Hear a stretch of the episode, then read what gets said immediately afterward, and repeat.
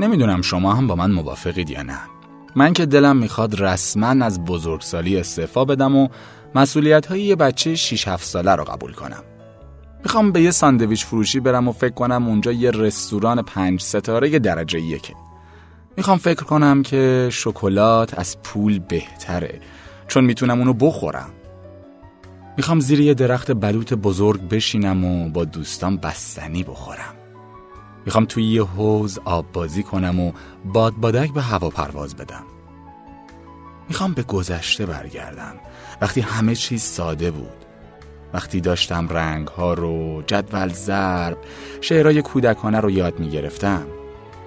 وقتی نمی‌دونستم که چه چیزهایی نمی‌دونم و هیچ اهمیتی هم نمی‌دادم. می‌خوام فکر کنم که دنیا چقدر قشنگه و همه راستگو و خوب هستن.